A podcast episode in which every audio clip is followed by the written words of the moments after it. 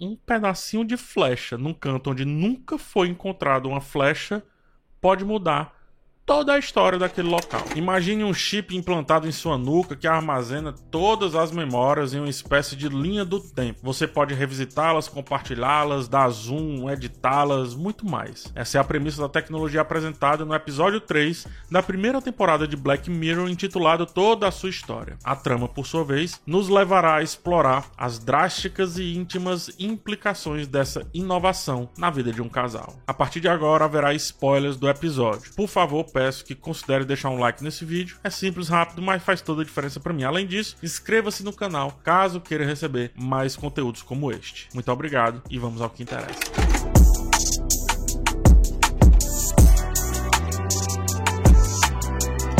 Durante o curso de história, eu aprendi como a memória é fundamental para definir povos, comunidades, locais, culturas, indivíduos, acontecimentos, enfim, sem ela, sem a memória, o trabalho do historiador torna-se extremamente difícil, mas também daquele povo em se ver como povo. Por isso vem a historiografia, né? Ou seja, a escrita da história, imagens, é, qualquer coisa, qualquer registro passa a ser essencial para essa profissão e por aí vai.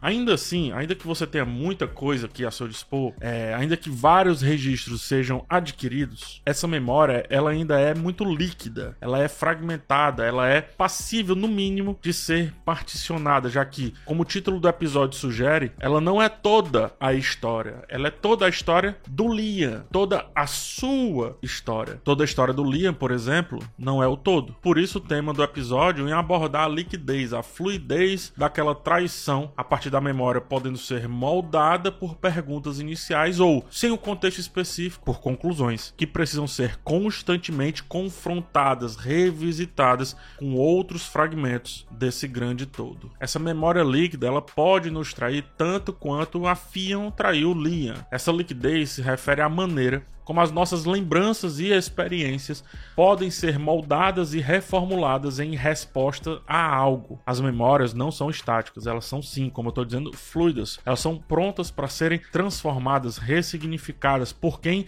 ou as manipula ou pelo tempo, justamente conforme a nossa perspectiva e as nossas emoções modificam. Ah, PH, não. Sim, o trabalho do historiador está sendo revisitado para que não sejam, por exemplo, cometidos anacronismos. Nossas memórias, enquanto indivíduos, indivíduo devem ser revisitadas para serem checadas se elas estão atuando no nosso hoje de uma maneira X ou Y. Por isso, esse processo faz com que as nossas lembranças se adaptem às nossas experiências atuais ou futuras, mas também alimentam paranoias, obsessões, digressões, facilitam o aprendizado e o crescimento pessoal, é fato, mas também atrapalham o entendimento do momento com extrema clareza, digamos assim. Liam e a sua busca por fragmentos de uma suposta memória bruta, afinal, quem usa a tecnologia acha que tem toda a história, pelo menos de si, né? Reflete nessa obsessão que eu trouxe dos historiadores historiadores em encontrar e interpretar todos os pedaços de informação disponíveis para entender algo específico estudado.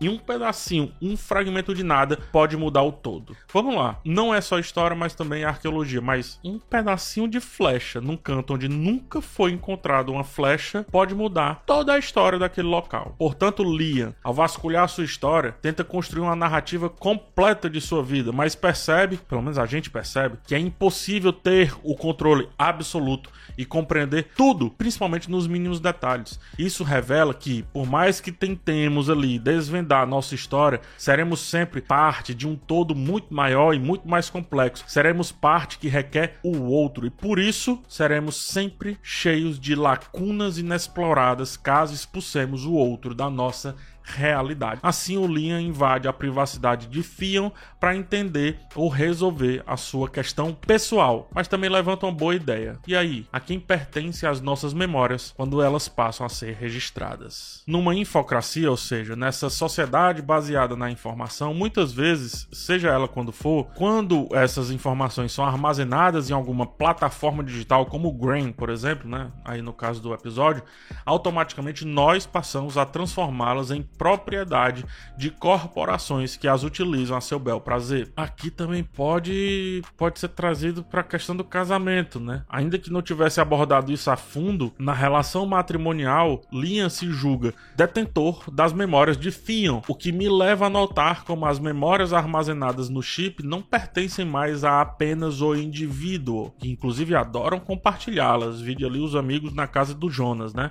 Mas essas memórias elas estão sujeitas também à manipulação e, sobretudo, ao escrutínio de outros. É o que querem fazer com Liam lá na questão do emprego dele. Esse assunto, sob um ponto de vista otimista, né, o compartilhamento dessas memórias pode fortalecer conexões humanas, pode ajudar a entender melhor uns aos outros, mas uma perspectiva pessimista me sugere que a posse das memórias alheias destrói qualquer noção de privacidade, leva ao controle, seja do objeto, seja do outro, e também leva à perda da individualidade, da identidade, como ilustrado pela obsessão de Liam e pelas consequências que se desenrolam no episódio episódio. Foi bom a Anne Frank registrar os acontecimentos de sua vida na Segunda Guerra em um diário? Foi excelente. Ela tirou dela, da mente dela, e colocou aquilo numa tela em branco, né, num papel, que são os antigos Black Mirrors da vida, né? E o seu pai, o Otto, foi lá e publicou mais tarde.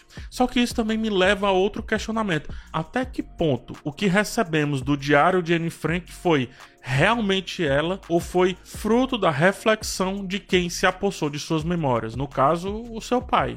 Até que ponto a memória registrada ainda é individual e não coletiva? Até que ponto pertence a mim e não mais ao outro? De fato, Fion, ela teve relações com Jonas. De fato, há a possibilidade de sua filha ser com o ex e não com o atual. Mas ao final, o episódio mostra como talvez, apenas talvez, viver a mentira é também uma opção. Lia arranca-lhe o chip da cabeça para fugir daquele estado de inércia da sua vida, daquela depressão de revisitar perfeitamente o rosto de sua ex mas também para possibilitar que a mentira o salve. Nem toda mentira, como diz a FIA, é o oposto da verdade. Questionável vindo de uma pessoa que realmente mentiu para o marido, mas ainda profundo ao pensarmos que mentira pode ser proteção, pode ser fuga, pode ser tratamento de uma memória para que você caiba no seu novo eu. Tem duas pessoas que concordam, a Fion, né, a Fion e o Nietzsche. Eles concordam com a ideia de que a verdade não passa de uma mentira acordada por todos. Julgaremos Fion, talvez até Nietzsche, é o nosso natural. Entretanto, como o Dr. House também nos ensinou muito bem, ele disse que todo mundo mente. Por isso, talvez seja bom abraçarmos um pouco algumas perspectivas diferentes dessa ideia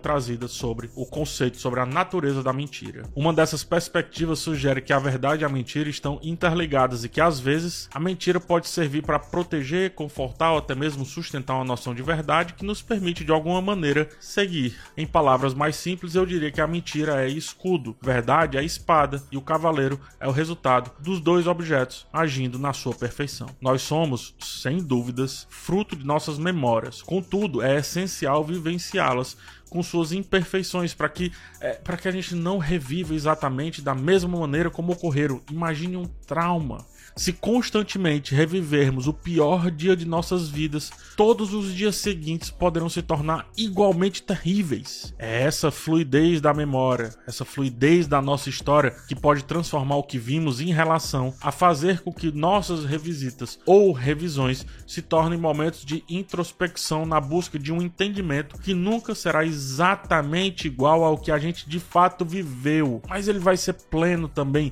porque nós ressignificamos aquilo. Se somos nossas memórias e elas são fluidas, a gente tem que aceitar então que também somos fluidos, somos líquidos, somos passível de sermos sempre remoldados. Nossa fluidez enquanto seres humanos começa a se transformar em algo realmente substancial no exato momento em que não temos a resposta exata, apenas o sentimento, a intuição quer que seja, e vivemos a partir disso e não a partir de supostos registros perfeitos que, como mencionados, parecem completos, mas não são. A história real inevitavelmente requer todas as memórias inseridas naquele contexto. E o Instagram, por exemplo, aquele recorte perfeito que você vê, é só um recorte, não é o todo, não é a perfeição. Para compreender a traição, só para citar como exemplo, foram necessários os registros do Liam, do Jonas e da Fion, e mesmo assim é improvável que aquela situação seja entendida em seu estado mais puro, porque uma coisa é memória, uma coisa é registro, uma coisa são imagens e outras são sentimentos, pensamentos, reflexões. E não adianta usar pseudociência nisso para dizer que dá para entender as microexpressões faciais. A arte é a coisa mais perfeita que criamos para representar a busca e a explicação dos sentimentos, e mesmo perfeita, é completamente errática, porque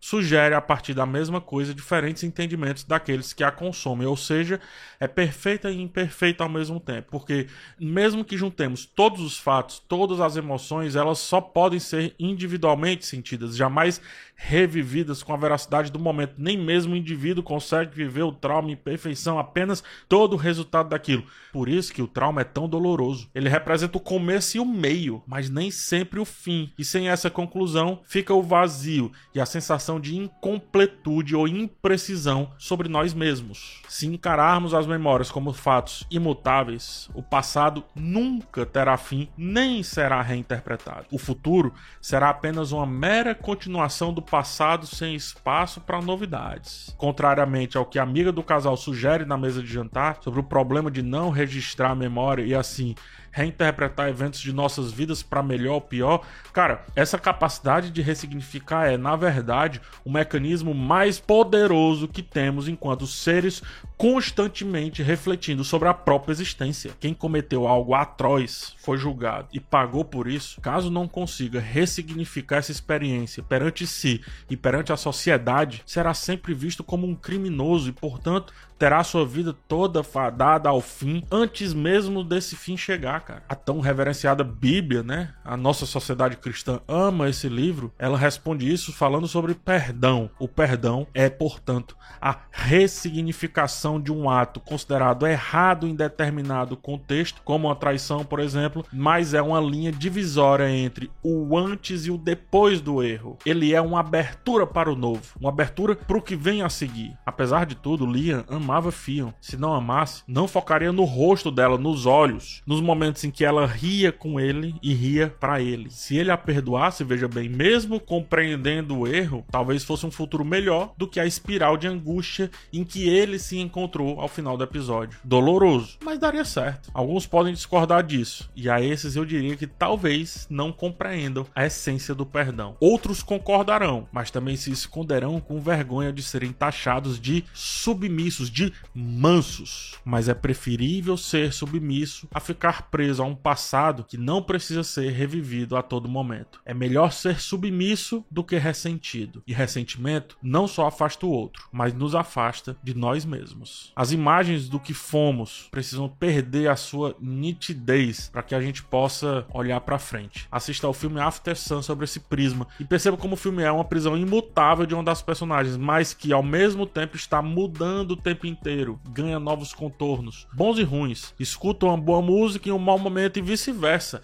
A falta de nitidez nos permite novos sabores, também novas dores o término do relacionamento de Liam e Fion foi cruel, porque ele ficava revivendo tudo de novo e outra vez. Ao mesmo tempo, o término ocorreu por terem revivido algo de maneira muito específica, muito cabal, sem a necessidade de explicações adicionais, reflexões, discussões, argumentações e por isso acreditando que a memória bastava. Não basta. Por isso precisamos sempre tratá-las. Por isso sempre precisamos ser historiadores de nós mesmos. Guarde fotos, mas cuidado ao revê-las. Faça isso sobre a reflexão e não sobre o olhar. Se percebidas como são, elas podem representar um eu que você ou não é mais ou não quer mais ser. Então, guarde suas fotos, mas com muito cuidado.